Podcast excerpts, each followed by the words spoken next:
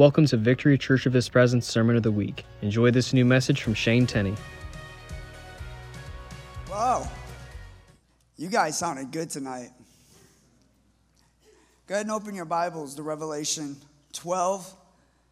We'll be in verse, we'll start in verse 7.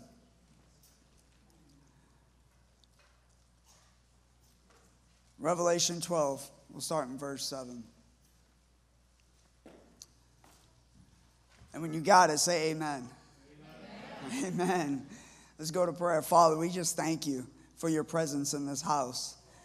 Father, we thank you that you desire to give good gifts to your children. And Lord, I just submit myself before you for you to help me find the right words, Father, and that your heart would be released, and that this is a house of healing. In Jesus' name, amen. I want to let you know, as Sandra was sharing about the waterfall and the love of God falling, at the same time, the Lord began to show me a river of healing flowing through the altar.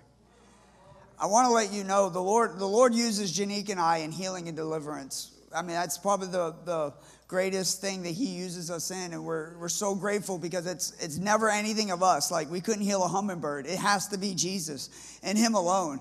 And I want to let you know tonight's going to be a night of healing. So, whatever you have, lift it up before the Lord.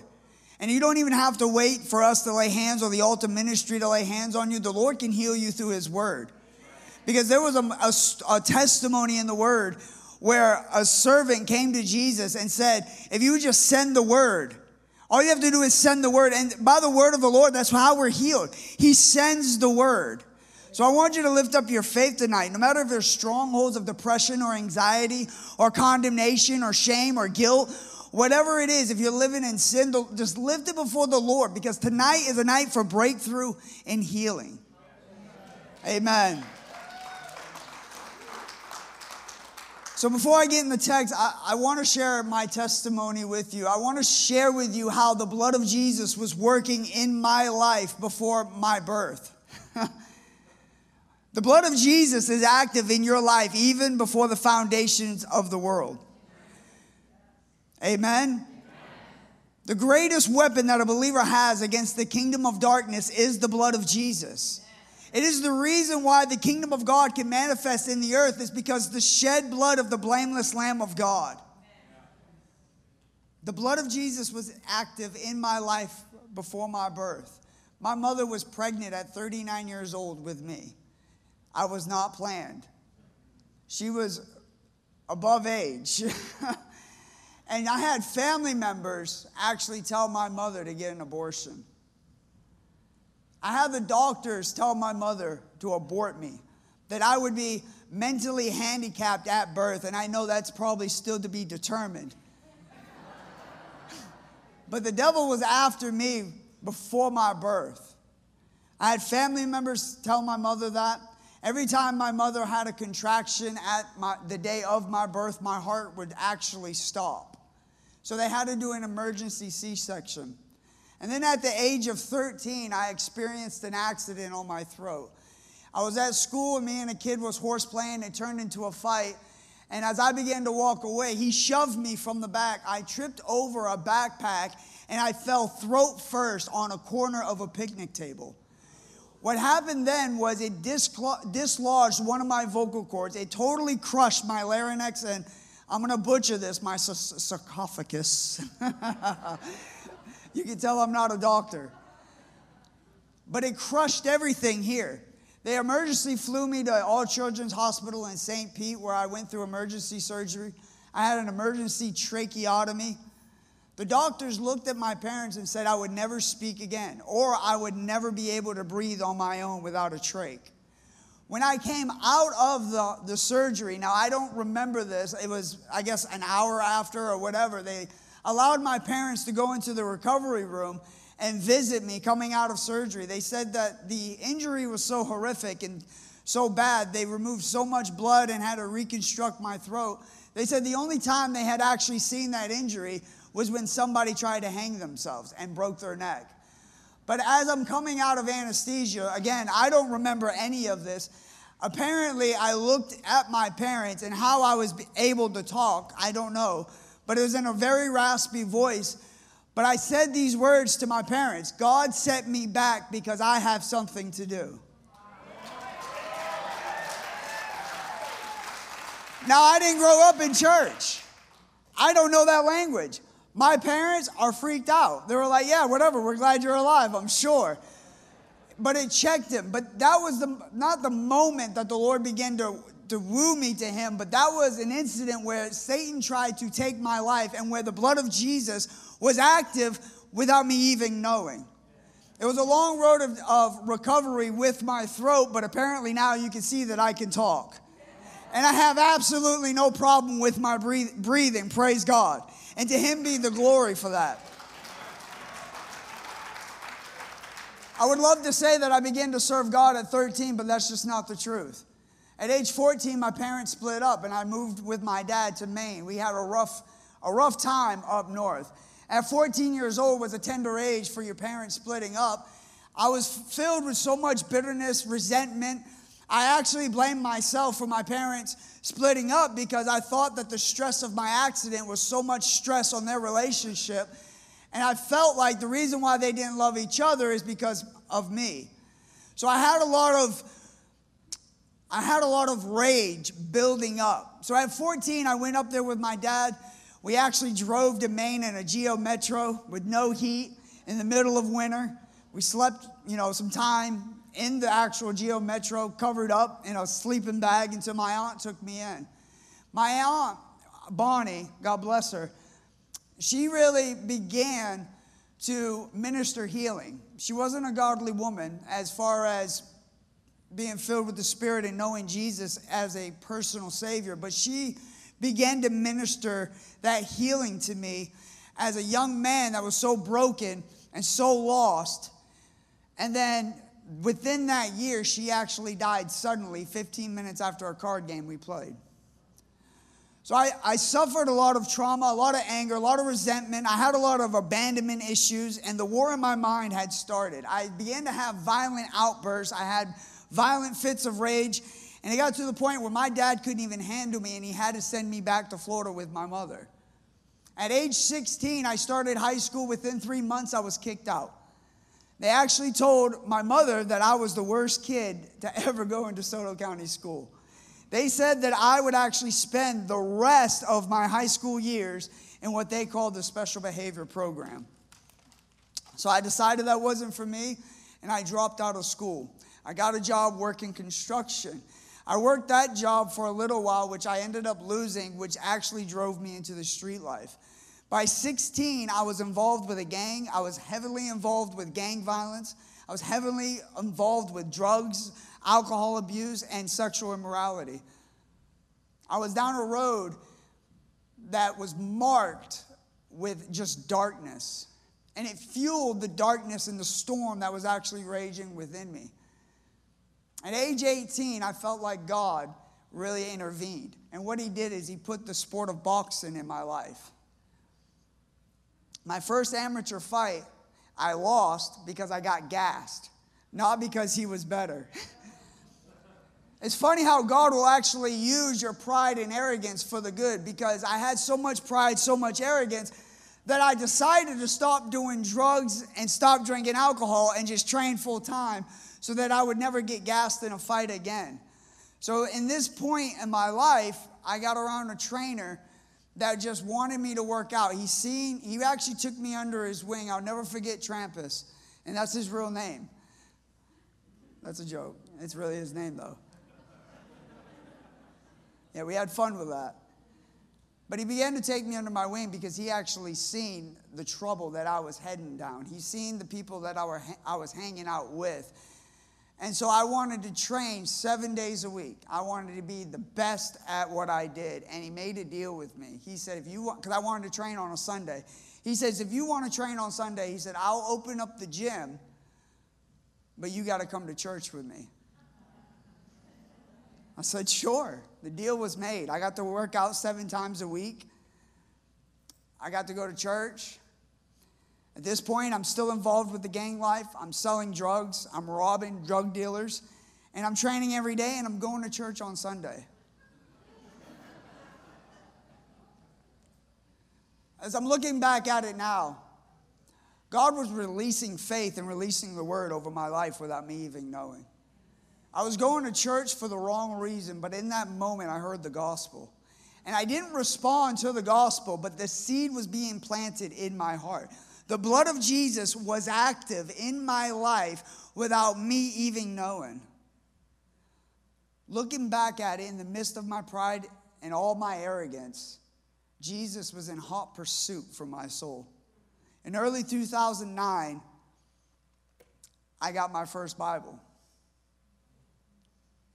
So I got my first Bible, and this is going to sound absolutely terrible, but we were robbing a drug dealer. We go into his trunk to steal his speakers, and his Bible was there. And something came over me. I, honest to God, something came over me. I don't know if it was just pride or arrogance, but I was like, I'm going to grab that too. And I grabbed his Bible. No, I do not no longer have the Bible. I didn't give it to somebody, but I did begin to read it. And there was a seed being planted in my life. That's why the song Reckless Love gets me every time, because in the midst of my darkness, in my struggle, my pride, and my arrogance. God's love is truly reckless because He walked through the darkness to come plant a seed in my heart. I want you to get a hold of that. Even through the darkness, even through your struggles, God is still with you. God is still with you. God is trying to get to you. God will walk through the fire. He will walk through the darkness and get His word to you, speak His word to you, and make His presence known to you. That's the gospel. Jesus is the Savior of sinners. At this point, in 2009, midway through 2009, I began to do drugs again. I relapsed, even while boxing. And then 2009, December 20th, 2009, my best friend at the time had a shootout with the cops in Fort Myers. And the only reason why I was not sitting in that vehicle was because I was at a boxing tournament. The blood of Jesus was active in my life without me even knowing. He made sure He put things in my life because God's not bound by time. He sees the end from the beginning, He knows the story, and we know how it ends. God knows your story. He knows from the beginning to the end, and He will place things in your life to have detours.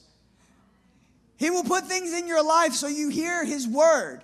And you might not even know it, but He's putting things in your life to make sure that you are kept by the power of His name.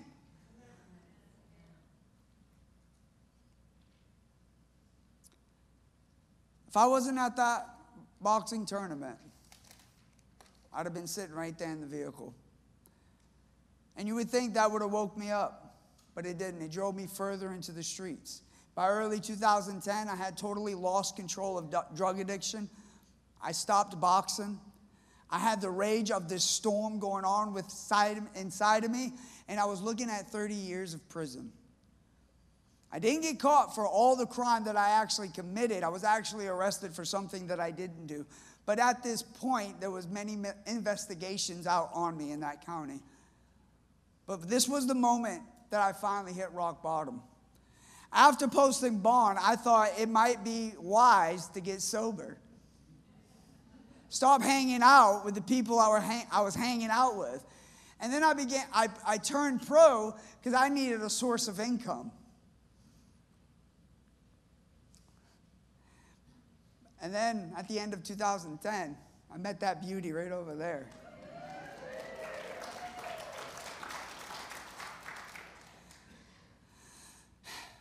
By February 2011, because she chased me relentlessly, I finally gave in and wanted to date her. Everybody in this room knows that was the other way around. But it, by, the end, by the end of February 2011, we were starting dating. And after three months, I knew I wanted to marry that woman. God took the rib from Adam and made Eve, and I always say that God gave me my rib back when He gave me Janique. She's truly a gift in my life. And God used her to break that, that vagabond spirit off my life and give me some stability. 2012 uh, of December, December 15th of 2012, we got married. It was one of the happiest days of my life next to getting saved because I get to spend eternity with that beauty over there. She's God's gift and God's grace to my life, and I honor her. So we were going to church a little bit before and a little bit after we got married. But it wasn't anything, there was no real commitment behind it. It was what I call that American dream Christianity. It was just showing up on Sunday, being seen, and leaving literally just as fast as we walked in. But December 30th of 2012, my life changed forever. We heard this preacher preaching at a funeral, and this Baptist pastor was preaching like he was killing snakes at a funeral. And to be honest with you, I was just entertained. I'm gonna be honest, I was just entertained because I never heard preaching. At the time, we were going to a Presbyterian church. And nothing against Presbyterians whatsoever. But we were going there. It was like a social club. We'd show up, we'd leave, we got married there. There was no fire of the gospel. There was no real commitment to Jesus. There was no repentance of sin, no conviction of the Spirit. There was, no, it was a form of godliness, but denied the power. So, two weeks after we get married, we hear this Baptist pastor preaching at a funeral. And we decide that we're going to go the next week. We're going to go to this guy's church. I wake up Sunday morning with a hangover, and I decided, you know what? I, I don't want to go. I just want to sit on the couch and play video games. So then my wife is ready before me. So there, I should have known that day was going to be full of miracles.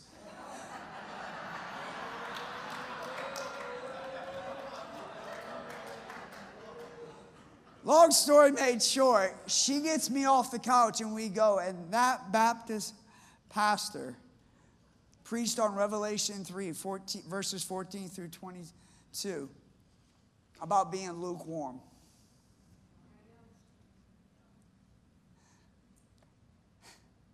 And for the first time in my life, God broke the hardness off my heart. The weight of conviction that I was experiencing at that little Baptist church, trembling in the seat. My wife looking at me, I don't know if she really knew what was going on, but something was happening to her husband. I was trembling in the seat. And then he began to preach about Rocky, about not giving up and continuing to fight. But man, he hit so hard about being lukewarm, about being either hot or cold for Jesus, about either you got to be either in or out, and that you can't be in the middle because if you're lukewarm, he's going to spit you out of his mouth. And at that moment, I felt the conviction of the Spirit for the first time. He gave the altar call, and I ran to the altar because of the fear of going to hell. But I was met at that altar by the Father's perfect love. I didn't have anybody lead me through a sinner's prayer, and I'm not against that. We have to believe with our heart and confess with our mouth. I, I believe in that. But I got on my face before the Lord all by myself with Him, and it was just me and Jesus. And I began to plead out to God, saying, If you are truly the Savior, save me from my sins. And at that moment, all the condemnation, all of the guilt, all of the shame, the rage that was raging inside of me was quenched for the first time in 22 years. And the Lord broke through that day. It's the power of the gospel. It's through the name of Jesus that a dead heart can come alive. I got up, changed. I went back to my seat. I didn't shout out to anybody. I don't know why. And for a long time, the devil used to beat me up about that. But I just prove it by my lifestyle now. You know, we want to shout that we get saved, and that's awesome. You need to tell everybody. But I got in that vehicle with my wife, and we're driving back. And I don't know what was going on in her head, but she knew something happened to her husband. And I looked at her and said, I am done with alcohol. I am done living a lukewarm life. I'm not going to be a hypocrite. I'm really going to live this life for Jesus. My wife had to relearn her husband. Her husband went from this drunk, this violent person, this guy that cussed, wanted to party and stay out late, to wanting to be at home in his room with his Bible, spending time with Jesus. It was a total turn. I was totally delivered. And don't get me wrong, there were some deliverances along the way that I will share, but that moment, my life changed because of the gospel, because somebody preached the uncompromising gospel, the true grace of God that sets you free from sin. Now, Janique's returned back to the Lord. She's recommitted her life to the Lord, and we're serving the Lord in, in the ministry together. She had to relearn me, but it worked out for the best. In all those years of rebellion and lost time, the Lord has redeemed. I have no felonies on my record. Radically delivered from drug and alcohol, radically delivered from pornography and sexual immorality. I want to tell you about that story right quick. I'm going to go off track, but when I got delivered from pornography, I struggled with porn as a Christian. I was, I was in a Baptist church. I didn't know anything about deliverance. I didn't know anything really about demons being inside of people, but I had a struggle. I really had a struggle. I would actually fight with my wife when she would leave me home alone because I knew that it was wrong to get on that computer, but I had no strength.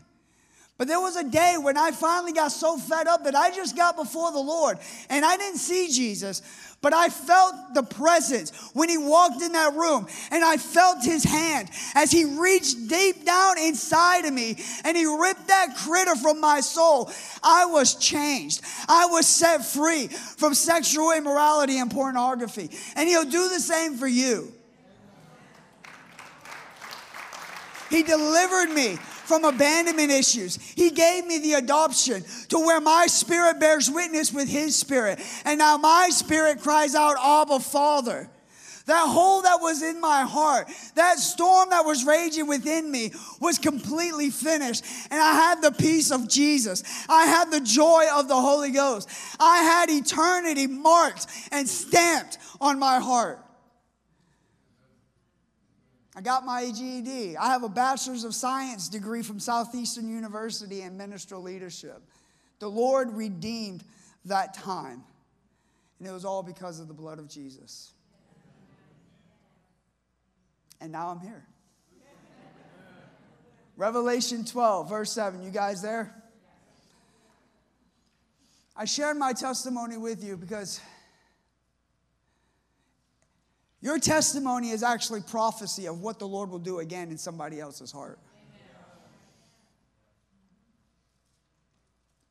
They overcame him by the blood of the Lamb and by the word of their testimony. The blood of Jesus is active in your life even before birth, even before you do it, and it's active now. The same blood that saved you is the same blood that keeps you. You guys there? And war broke out in heaven. Michael and his angels fought with the dragon, and the dragon and his angels fought. But they did not prevail, nor was a place found for them in heaven any longer. So the great dragon was cast out, that serpent of old called the devil, and Satan, who deceives the whole world. He was cast to the earth, and his angels were cast out with him. And then I heard a loud voice saying in heaven, Now salvation and strength and the kingdom of our God and the power of his Christ have come.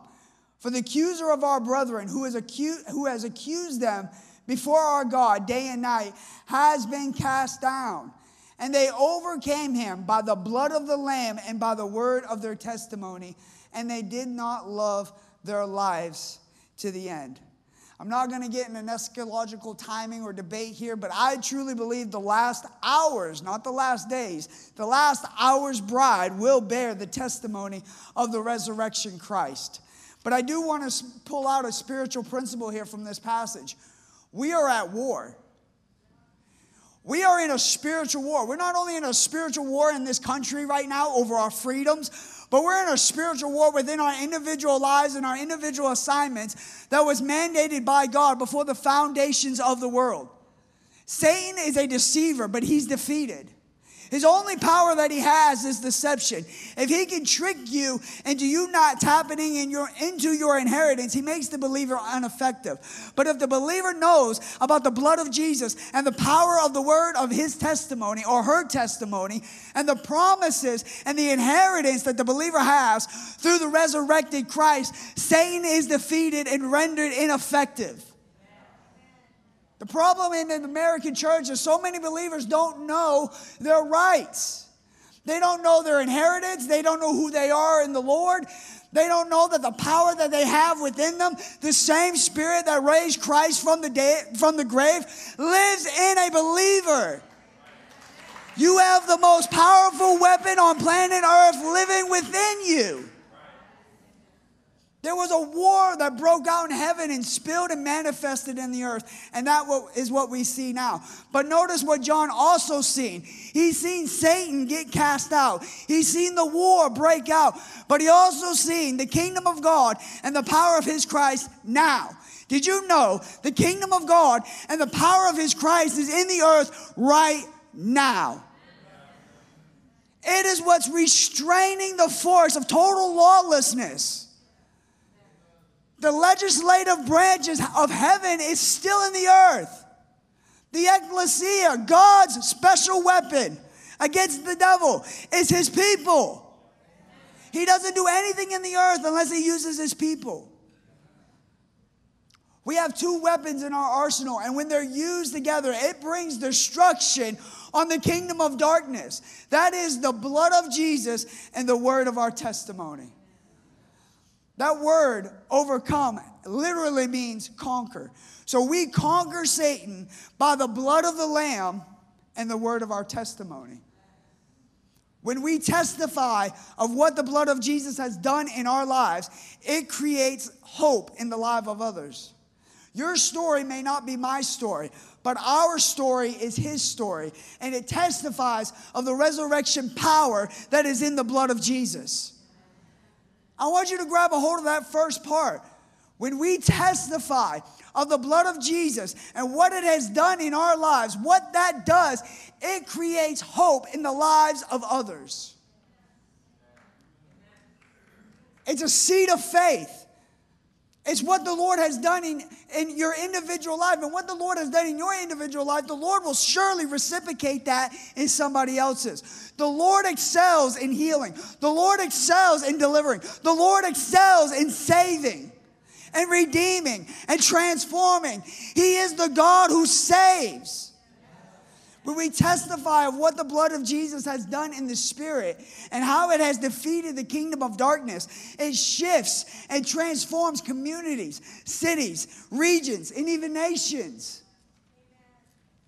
It's the testimony of the blood. It's the testimony of the power of the blood of Jesus. Where there is testimony on the power of Jesus, it actually transforms the spiritual atmosphere and creates an environment where the impossible becomes possible. The testimony of the Lord Jesus actually opens up heavenly portals where the miracles can rain from heaven. There is a storehouse in the deep stored up for the saints. And if we could just tap in, if we could just go beyond the veil, that which separates us Come on, somebody. Hebrews 9. He says we go into the holy place by the blood of Jesus. He rent the veil from top to bottom that we may enter in, that we can enter in with boldness.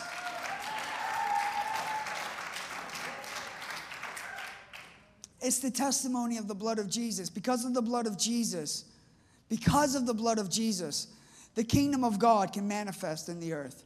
If it wasn't for the blood of Jesus, the kingdom of God wouldn't manifest. He was the reason why the kingdom of God had come to the earth. It came through the resurrected Messiah. He came for the sole purpose to reveal the kingdom of God to God's people and to redeem what Satan had stolen. Look at the testimony of, of Peter in Acts 10, verse 38. Now, when we go through these stories, when we go through these testimonies, I want to I want to relay this, this revelation that the Lord gave me that helped me with the Word of God. In this book, it's not just words on the page. They're not just fictional stories. They're not high dramas. They're not fairy tales. These are actual testimonies of what the Lord did. These are actual testimonies of what the Lord did and what He continues to do because Jesus is the same today, yesterday, and forever. Peter says in, in, in, his testimony to Cornelius in Acts 10, verse 38, he said, How God anointed Jesus of Nazareth with the Holy Spirit and with power, who went about doing good and healing all who were oppressed by the devil, for God was with him. 1 John 4 17 says, As he is, so are we in this world. Jesus passed that ministry on to his ecclesia that we can go about doing good, healing every person of their diseases and setting the captive free. Thank you, Mark. You read my mind. He's operating in prophecy right now.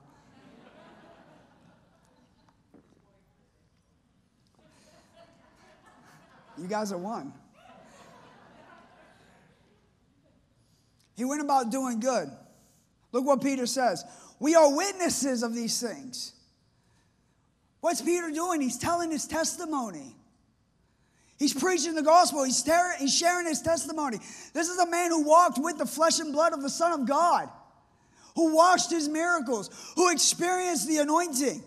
This is the man who actually did the same works that Jesus did. He said how he went about doing good and healing those, all who are oppressed by the devil, for God was with him. And we are witnesses of these things, which he did both in the land of the Jews and in Jerusalem, whom they killed hanging on a tree. Him God raised up the third day and showed him openly. That's the gospel. He resurrected? Listen, if Jesus didn't resurrect the third day, we might as well go home. That's the power of the blood of Jesus. There's resurrection in the power of the blood of Jesus. Not to all people, but to witnesses chosen before God, even to us who ate and drank with him after he rose from the dead. And he commanded us to preach to the people. And look what he says and to testify that it is he who was ordained by God to be ju- the judge of the living and the dead. To him, all the prophets witness, witness, testimony, testify, preach that through his name, Whoever believes in him will have remission of sins. Now we know the rest of the story. As he's preaching and as he's testifying, the Holy Spirit falls on Cornelius, and it showed the Jewish people of that time that God desired to pour out the gift of the Holy Ghost on Gentiles, that God had actually ordained through the resurrected Messiah that Jews and Greeks and all the nations alike would can come and experience salvation through the resurrection, resurrection of Jesus. Mark 5, verse 25. We know this story very well. It's the woman who had the issue of blood. It said now in verse 25, now a certain woman who had a flow of blood for 12 years had suffered many things from many physicians, and she had spent all that she had, it was no better, but actually grew worse. Look at verse 27. But when she heard about Jesus, when she heard about Jesus, she came behind him in the crowd and touched his garment. For she said, If I may touch his clothes, I shall be made well. And immediately the fountain of her blood was dried up, and she felt in her body that she was healed of that affliction. What drove this woman to risk her life, press through the crowd, to touch the one, the eternal Son of God, to touch the clothes that was leaking out the healing anointing. She touched his hem and she was instantly healed. What brought her to that moment? She heard about Jesus. Somebody testified of the miracles. Somebody testified of the healings. Somebody testified of what they experienced. Somebody testified of what they seen. That's what God's desiring for us to do in 2021. He wants us to go outside these four walls and testify of what we've seen, testify of what we've experienced, testify of the resurrection power that is in the blood of Jesus.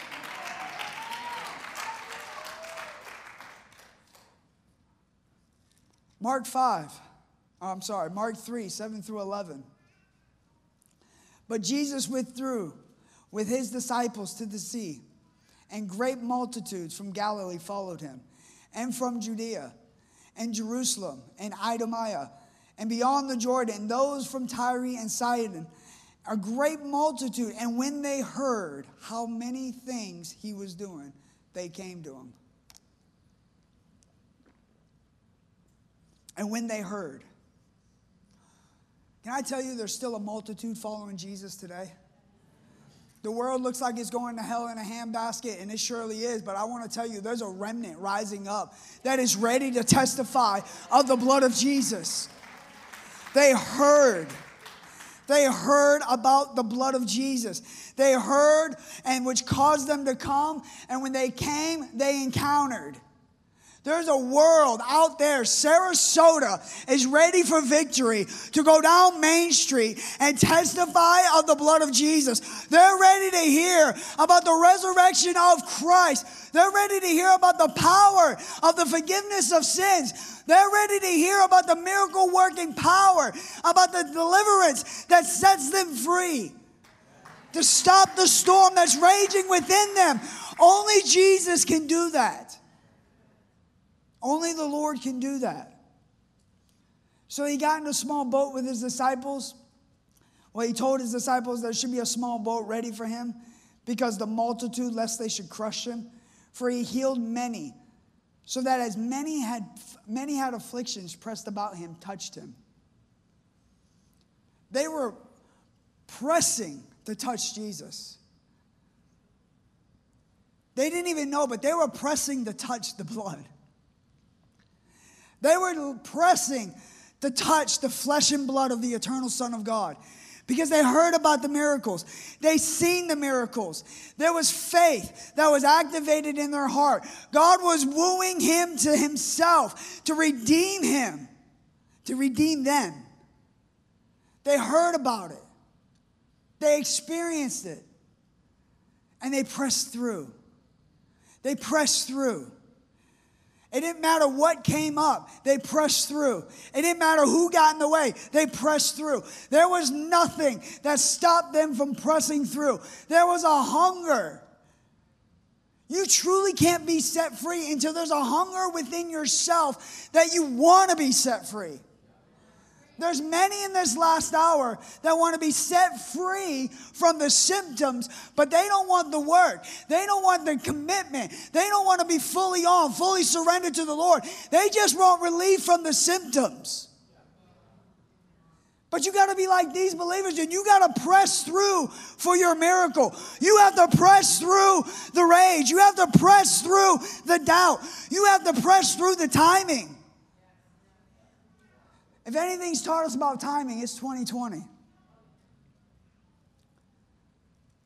I love verse 11. And the unclean spirits, wherever he saw him, fell down before him and cried out, saying, You are the Son of God.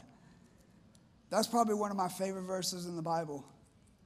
Because even the devil has to bow his, bow his name to Jesus. If you're struggling with pornography in this room, I want to let you know Jesus wants to set you free. If you're struggling with condemnation and shame, Jesus wants to set you free. If you're struggling with some type of addiction, Jesus wants to set you free. He is the master of setting people free, He is the one who sets the captive free. Come on.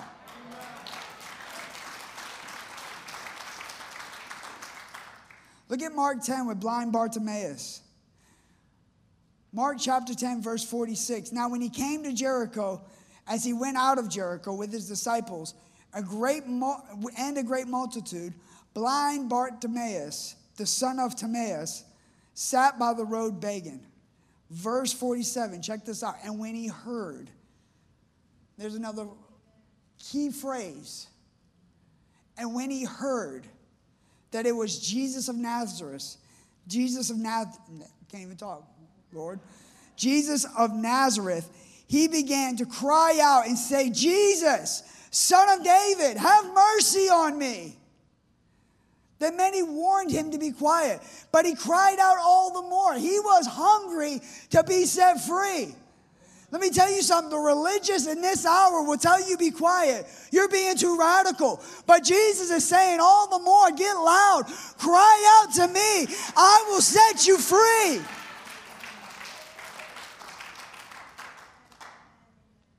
So Jesus stood still and commanded him to be called.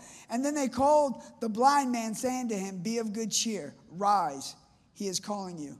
Verse 50, and this is so this is so important to catch hold of this story.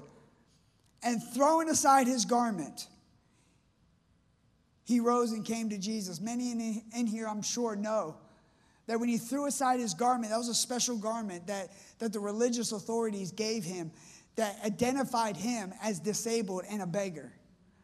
That he wasn't just panhandling, but he threw it off his identity given by man to be identified with Jesus. So Jesus answered and said to him, What, what do you want me to do for you? I used to read that and be like, Jesus, that'll make no sense. He's blind. Why would you ask him that? But he wanted him to state his case. Like I said, Jesus wants you hungry for your deliverance.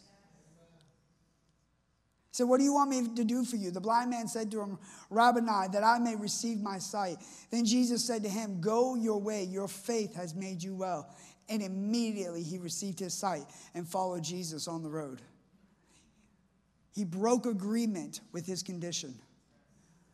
He broke agreement with his condition.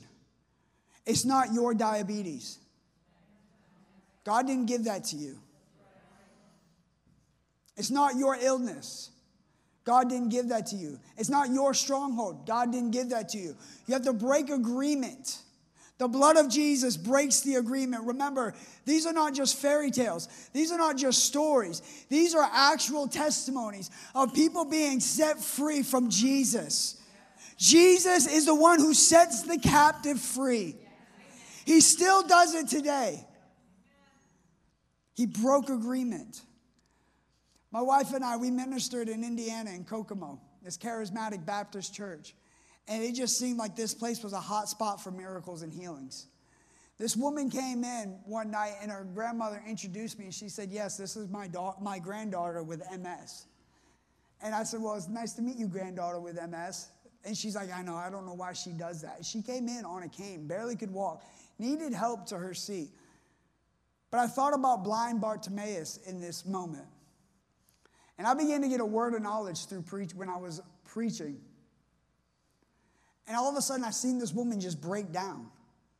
She was sitting about the third row on the left side of, well, my right, right side over here.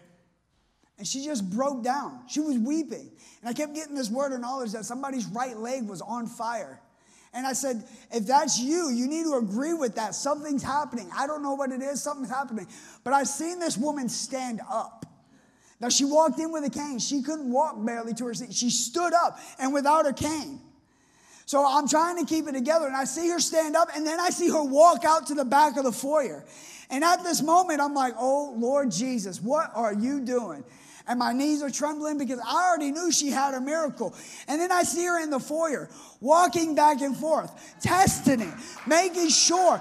She comes back into that place weeping. She puts her cane on the altar. What'd she do? What did she do? She broke agreement with her condition and she identified with Jesus. You need to break the agreement with your condition and identify with Jesus. That place went nuts. This is a charismatic Baptist church. I lost total control. Sermon out the window. People are running up, and as they're running up, they're getting healed. Why? Because of the blood of Jesus. We watch people walk out with hearing aids. Elderly, that was just aging and going deaf walk out with hearing aids in their pocket because they could hear. We've seen blind eyes open. We've seen Jesus heal people of cancer in their blood. We've seen tumors fall off. We've seen even people getting healed of arthritis, pain leaving. Jesus is the same today, yesterday, and forever.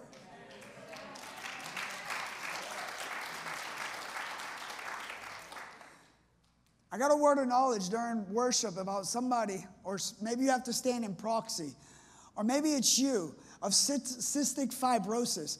Maybe it's the whole respiratory system. But I want to let you know tonight's your night. If it's online, tonight's your night. If it's in you, if it's you in here, tonight's your night. I feel like it's the whole respiratory system. If it's Lois, Lois, we speak life over your respiratory system right now in Jesus' name. Colossians 1, chapter 1, verse 12. In the middle of Paul's prayer for the Colossians, Paul begins to testify about his own experience. It says, Giving thanks to the Father who has qualified us to be partakers of the inheritance of the saints in the light. Friends, beloved, you have an inheritance laid up before you. John Hamill came here and he talked about us crossing over the Jordan. That was a word for this house. That was a word for this house. That was a word for individuals in this house that you are crossing over.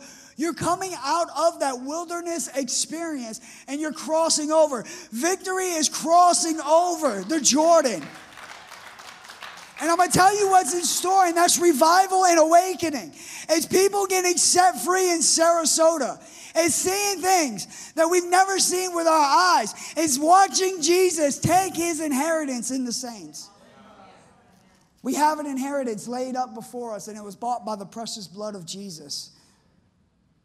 Verse 13, He has delivered us from the power of darkness and conveyed us into the kingdom of the Son of His love.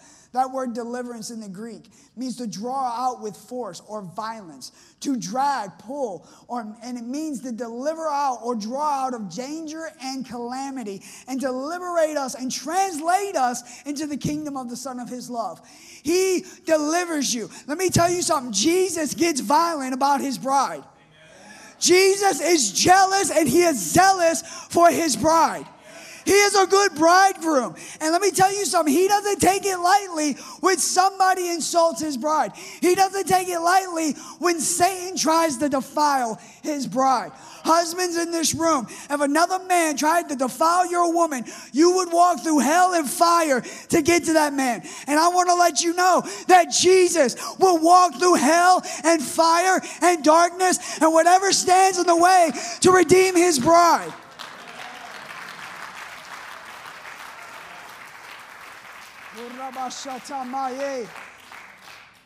That word, deliver, the violent act of delivering, of snatching one, on, one out in violence. Jesus gets spiritual violent about his people.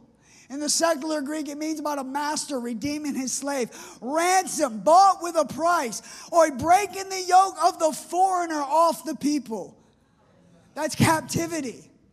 Jesus has delivered us he has delivered us.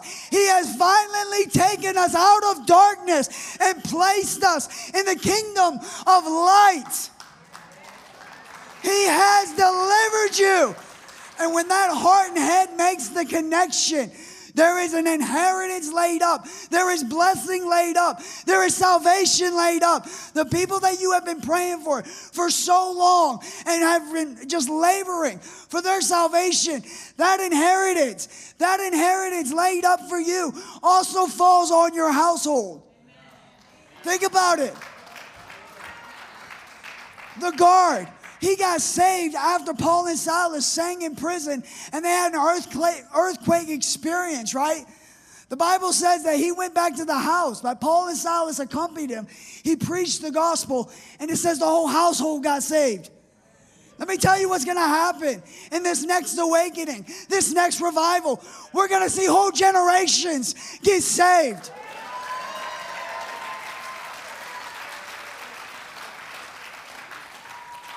Verse 14, in whom we have redemption.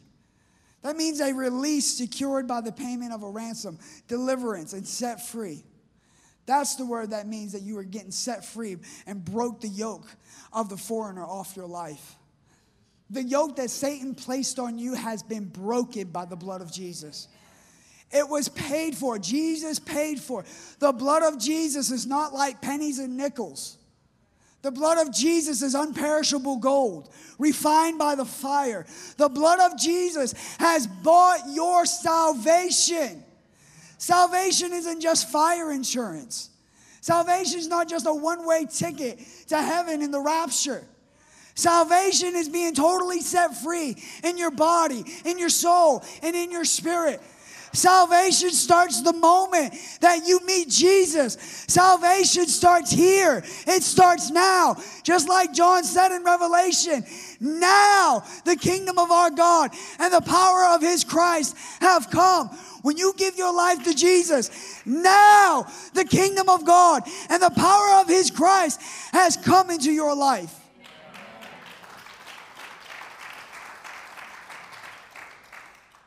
Just a couple verses over in verse 19, for it pleased the Father that in him all the fullness should dwell, and by him to reconcile all things by him, whether things on earth or in heaven, having made peace through the blood of his cross. Having made peace. I'm speaking about peace from a personal experience of being a young man so bottled up with anger, violent outburst I was a very violent individual. I hated to be hugged. That's why I hug so much now. Because it was the kingdom of the Son of His love. I want you to catch that. The kingdom of the Son of His love. When you get set on fire by the Lord, there's a love. And I'm not talking about that greasy love that's being preached in 90% of American churches, that false love, that false grace. I'm talking about a real love, a love that contends, a love that breaks the hardness off a sinner's heart, a love that delivers from every demonic stronghold. It's the love of the Father expressed through His Son, delivered to the saints as an inheritance. And when you come out of darkness, you're standing in His light. And what that means is you're beginning to see as the Father sees you the kingdom of the Son of His love, the light. When you stand in the Father's light, you're standing in the blood of Jesus. He no longer sees that dead you. He no longer sees that old you. He doesn't see you as a sinner. He sees you as a saint. He sees you as somebody who his son has redeemed. When you stand in the light, there is full revelation of who you are. Your mind is transferred. Transferred payment transferred to your mind. It cleanses your conscience from dead works that you may serve the living God. It has to come from the blood of Jesus. Cody, I'm about to land. Probably could have had a better transition, but we'll work on that. We'll get it right next week, I promise. I'll give you a wink.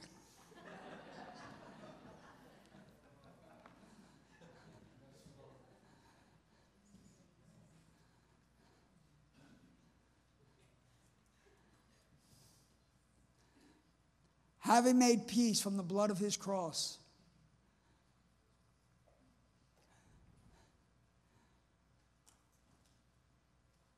I never want to get hardened about a salvation message. When I was preparing this Friday night, just writing out my testimony, trying to, trying to pick what to say and try to discern what, what could I relay and as I began to list all the things that the Lord has done in my life the patience, the kindness, the love, the perseverance that Jesus had with me.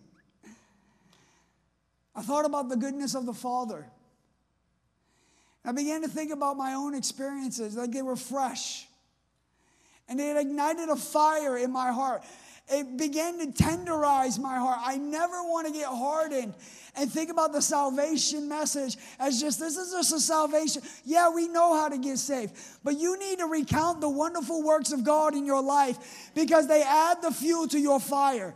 They'll keep your fire burning. That's a message of this house, right? Keep the fire burning. PB says it all the time, but I'm going to tell you when you catch that revelation of keeping the fire burning, it's recounting all the wonderful works that God did in your life. It's recounting all the past victories, all the past mistakes mistakes that you made that He had redeemed, and grace caught you up in time. As I began to recount all the wonderful works of the Lord in my life, I just began to weep. And I don't say that to sound spiritual. I don't say that to boast or want you to think I walk on some cloud or anything. But it tenderized my heart. And it humbled me because I realized that I experienced something that I couldn't achieve. I was a drug doing, women abusing, violent person that should have never had salvation. I don't deserve salvation. I don't deserve healing. I didn't deserve deliverance. But the Lord, He's seen me and He counted me worthy to escape the fire of His judgment.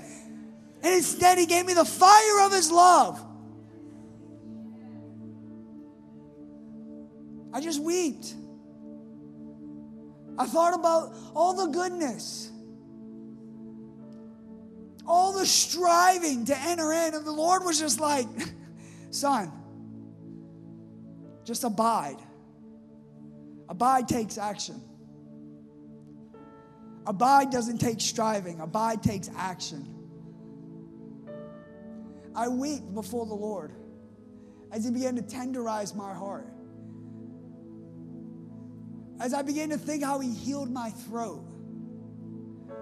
As a young man, 13 years old, should have been dead, life flighted. The last thing that I remember of that accident was actually going to sleep on a helicopter as the sun was setting, looking at the Skyway Bridge, and then waking up after surgery.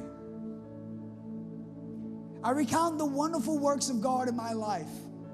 Remember, your testimony of what the blood of Jesus has done in your life will create hope in the lives of others. I think about the doctor saying, I'd never talk again. I think about the about Satan trying to prematurely abort my God-given mission in this life.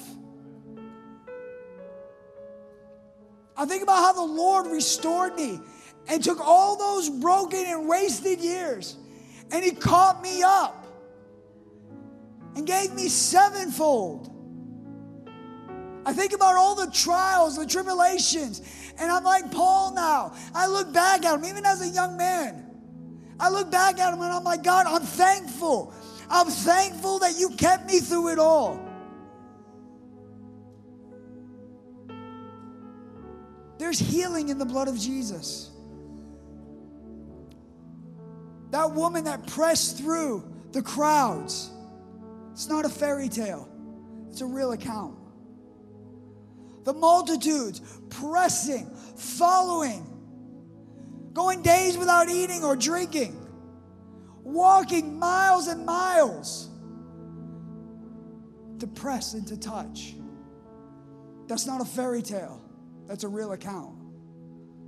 Blind Bartimaeus breaking the agreement of what society had placed on him, refusing the money as a beggar to be identified. And let me tell you something, they looked at Jesus as a heretic then.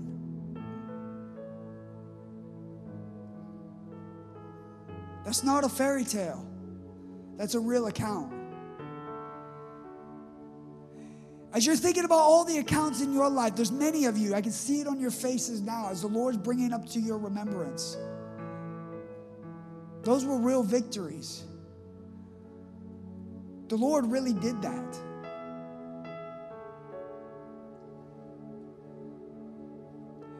Maybe you're in here and you have the storm raging inside of you right now. And you're beginning to think or beginning to realize that that empty hole within your heart, only Jesus can satisfy. Only Jesus can fill that void. Only Jesus can truly give you joy that is sustainable, that stays with you. With every head bowed,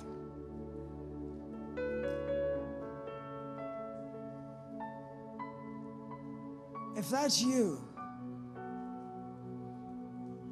If you've never experienced the love of the Father, let me tell you something. Church, it didn't save me. Men's programs and formulas, it didn't heal my throat. This false grace and a false love that's preached, it didn't deliver me from demons.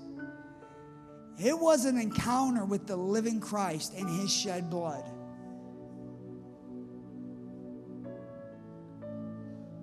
Your story may not be my story, but it's his story. If you've never tasted the love of the Father,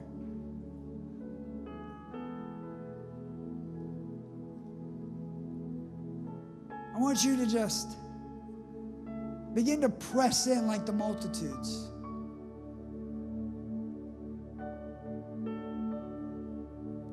That pressure that's in your chest right now, that's called the conviction of the Holy Spirit. I ran to that altar out of fear of going to hell, but I want to tell you what I was met by perfect love. If you've never gave your life to Jesus, or you maybe gave your life to Him as a child, but you've lost your way, all you have to do is change your mind, turn around. Make the U turn in your spiritual GPS. If you've never experienced the love of the Father, it's here for you, beloved. It's not God's will that any man should perish, but all taste of the heavenly gift of salvation. If that's you, I want you to stick up your hand.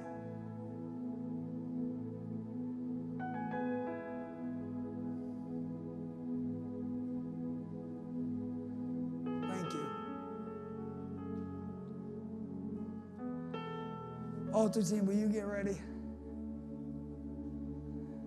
The woman that raised her hand, will you come down here?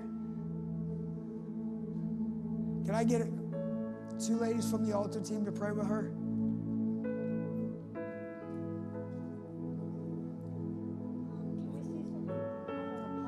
some people. When I first came here, I did have a foul spirit. I don't want, to apologize. I know God showed me that I said some things to some people here. But what happened was I came from Ohio and I had a husband that didn't want me. And I tried for 21 years. I left my son when he was 19 with his father because I knew he was going to have a better life. Because we were raised to worship God. And my husband said to me, Well, you're supposed to worship your children. So I knew that if I left the boy with his father, his father would take good care of him and buy him a car and send him to college. And he did. So I got to see the boy four times in, since 2019. But God brought me back here to a really nice church called Faith Life. But He also showed me victory. But what, what helped me when I got here was God showed me that foul spirit. And He said, I'm going to heal you in victory. And one by one, day by day, person by person, I just want to say, I love you and I'm sorry. And I'm here tonight to get cleansed. And I'm going to ask God for a new heart tonight. Does that Amen. make sense? It makes sense. Amen. Man, give your sister a round of applause.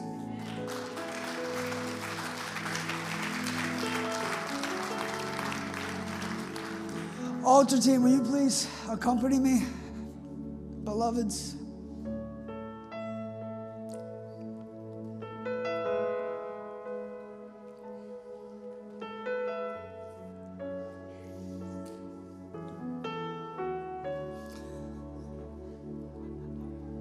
I watched a man get his bicep reattached. His muscle had totally shredded off his arm.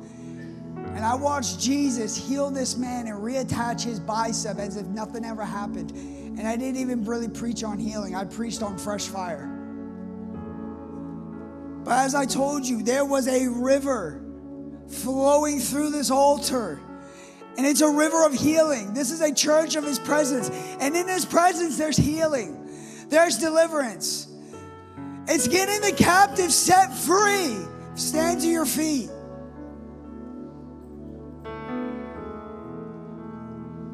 If you are that person that knows somebody with cystic fibrosis, or you have fibro- cystic fibrosis, or if you have a respiratory issue, I want you to come find one of them and pray with them. Tonight is your night. Tonight is your night for healing. If you need healing in your body, tonight is your night. Why? Because it is the testimony of the power of the blood of Jesus. And the Lord's presence is in this room right now. The blood of Jesus shifts the atmosphere where the impossible becomes possible. Lord, I just declare your word in this altar. I come into agreement right now and I declare this altar the threshing floor of the Lord. I declare this altar the river of the healing of the Lord where signs and wonders will happen because of the testimony of the resurrected Christ. Jesus.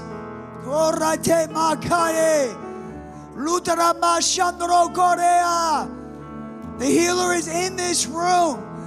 The healer is in this room. It is the anointing that breaks the yoke of bondage. And the healer is in this room. If you need inner healing, tonight is your night. Just begin to make your way to the front. Just begin to make your way to the front if it's inner healing, if it's physical healing, if you need a healing in your mind, if you need a healing in your heart, if you need a healing in your body, tonight is the night. There is nothing, there is nothing too hard for our God. It is the power of the blood of Jesus. It is the power of the resurrected Christ. Lord, take your inheritance.